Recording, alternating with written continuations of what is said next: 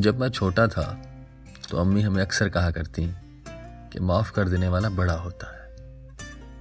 तो जब भी मैं और मेरी बहन लड़ते तो मेरी बहन मुझे फ़ौरन कह देती कि जाओ तुम्हें माफ़ किया मैं बड़ी हूँ। और मैं सोच में पड़ जाता। अब जब बड़े हो गए हैं तो मालूम होता है कि वो छोटी सी बात कितनी बड़ी थी।